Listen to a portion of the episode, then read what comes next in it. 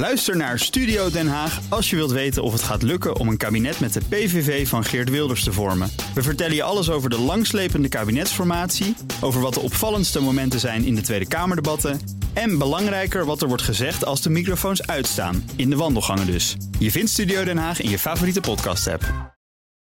Ik zag mensen met stapels lopen, werkelijk.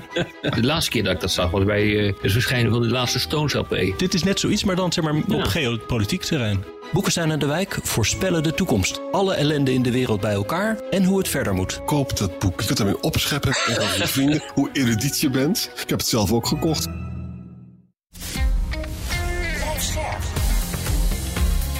BNR Nieuwsradio. Boekenstein en de Wijk. Hugo Reitsma. Welkom bij Boekenstein en de Wijk. Het is dinsdag, dag 664 van de oorlog in Oekraïne. En jullie wilden, Rob en Arjan, vandaag een commentaar bespreken van het Britse Royal United Services Institute. En dat was weer een stuk waar je niet vrolijk van wordt. Ja, het is een stuk van professor Justin Bronk. Hè?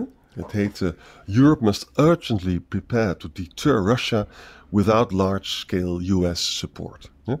Wat, waar natuurlijk daarmee bedoeld wordt, is stel eens voor dat het tussen China en Amerika fout gaat, dan is het überhaupt zo uh, dat er niet zoveel Amerikaanse steun meer is voor Europa. En dan heb ik het nog niet gehad over de Trump-optie.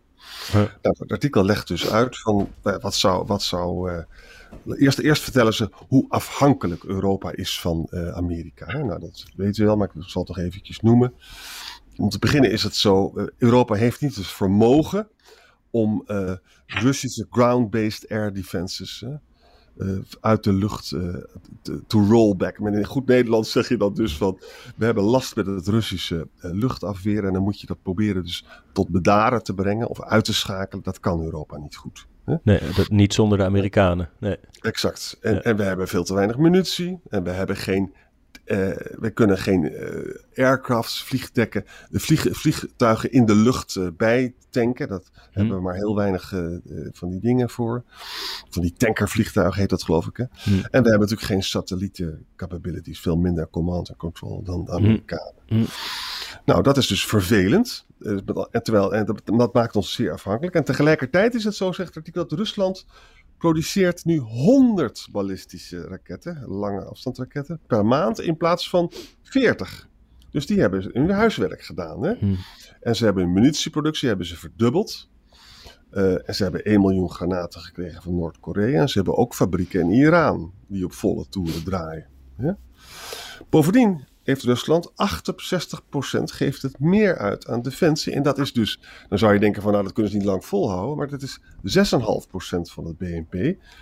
En in 1985, tijdens de Koude Oorlog, was dat bijvoorbeeld 21% van het BNP. Dus ze kunnen dat wel lang volhouden. Hè?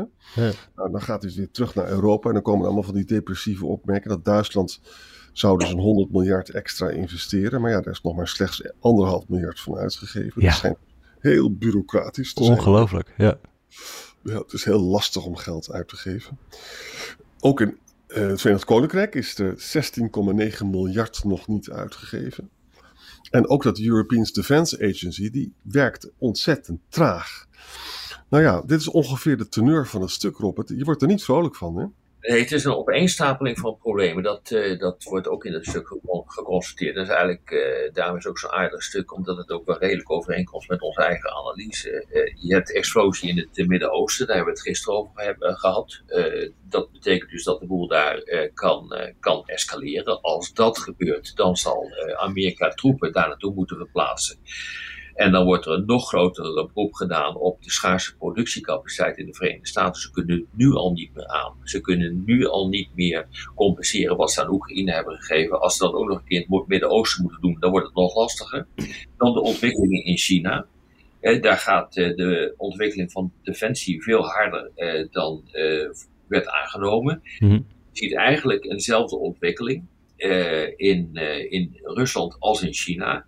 Uh, de verdedigingssystemen worden buitengewoon uh, goed. Dat betekent dat je niet meer makkelijk uh, vrijelijk kan op ja, je vliegtuigen kan inzetten in de omgeving. want daarmee kunnen de Russen en de Chinezen dus luchtoverwicht creëren. Daardoor ben je niet meer in staat om zelf goed je te kunnen verdedigen. Dat is ook het probleem op dit ogenblik in Oekraïne voor de Oekraïners. Uh, de offensieve systemen worden ook beter, dus de ballistische raketten, waarmee je aanvallen kunt uitvoeren uit, dat, uh, uit die twee landen.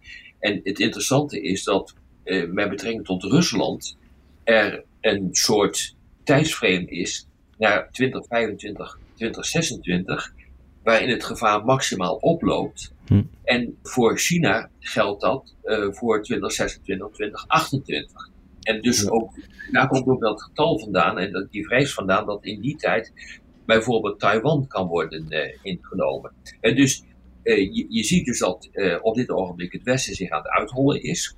Europa heeft niet zoveel aan militaire macht. Amerika wel, maar loopt achter in productiecapaciteit. En dat maakt in beide gevallen het Westen, de NAVO, eh, zwak ten opzichte van zowel eh, eh, Rusland als de NAVO-landen ten opzichte van China. Ja, want dan heeft dus bijvoorbeeld China de tweede helft van dit decennium zijn leger heel sterk uitgebreid, terwijl de VS nog niet het been heeft bijgetrokken. Bijvoorbeeld met de nieuwe generatie gevechtsvliegtuigen of zo. Dat wordt pas vanaf 2030 verwacht. Ja. Dus dan valt daar ergens een gat. Ja, maar dat zit er dus ook in, uh, in de productie van munitie. Dus wil je wat uh, gaan doen, dan zul je dus enorm hard daarin moeten investeren. En dat, in Amerika gaat dat lastig en in Europa ook. Nou, dat heeft Arend Jan net te keurig uitgelegd. dus je, je, je zit aan alle kanten zit je fout. Nou geloof ik niet dat wanneer er een conflict uitbreekt in Azië, dat dan grondtroepen van Amerika worden uh, overgeplaatst naar het Verre Oosten, omdat daar is dan sprake van een ander soort oorlogvoering. Daar is een lucht-marineoorlog, een lucht-zeeoorlog zal er worden uitgevochten, hmm. terwijl in Europa het vooral een lucht-landoorlog is. Hmm. En, dat, en, dat, geldt in belangrijke mate ook uh, voor, uh, voor het Midden-Oosten. Ja. Weet je, uit mijn hoofd ik geloof dat de Amerikaanse militaire budget was iets van 900 miljard. Hè? En uh, het Chinese is nu al 600. En ze hebben ook meer schepen dan de Amerikanen. Ja, klopt. En dus het is wel, het, de wereld is ontzettend snel aan het veranderen, jongens. Ja. Ja. maar het grootste probleem is precies wat, wat we eigenlijk elke dag zeggen: is dat Rusland heeft een oorlogseconomie, dat dendert gewoon door. En wij kunnen die stap niet zetten. Op een ja, of andere manier. En een interessante opmerking eh, die ook in het stuk wordt eh, gemaakt, is dat uh, Rusland ook tactisch onderhandelt. Dus uh, ze kunnen op een gegeven moment zeggen van nou oké, okay, uh, we houden nu mee op, er komt een vredesakkoord. En om dat akkoord vervolgens weer te schenden. Dat hebben ze bijvoorbeeld ook in Tsjetsjenië gedaan. En uh, in Tsjetsjenië hebben ze een akkoord gesloten om de Eerste Tsjetsjeense oorlog te beëindigen. Dat was in 97. Maar in 99 gingen ze gewoon gezellig weer verder. En toen kwam de Tweede Oorlog. En toen pakten ze echt uh, Tsjetsjenië in. En dat leidde ook tot de vernietiging van, uh, van de, de hoofdstad.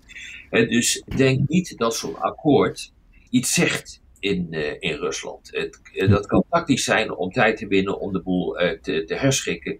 Dat hebben ze eigenlijk ook, vind ik, gedaan na de mislukte oorlog met Georgië.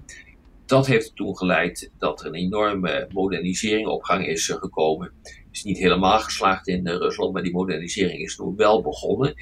En toen ze weer echt op orde waren, toen konden ze bijvoorbeeld de, met weinig gevaar de Krim inpakken.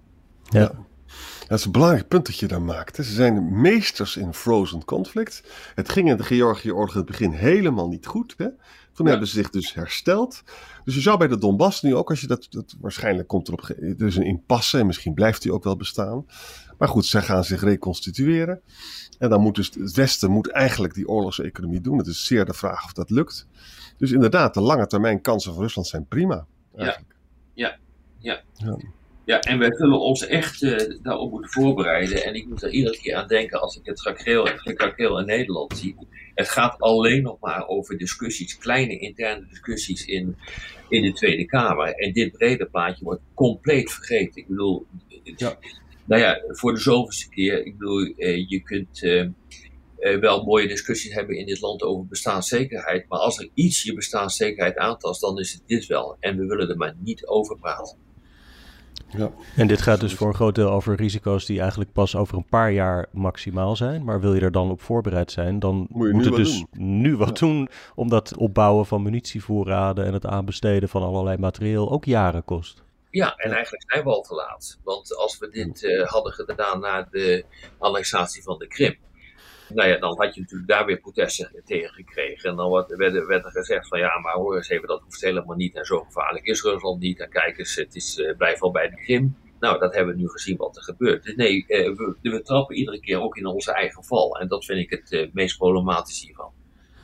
Bauer zegt het ook in elk interview. Hè? Dit moet nu gebeuren. Ja. En, en je hoort Kamerleden daar niet op reageren.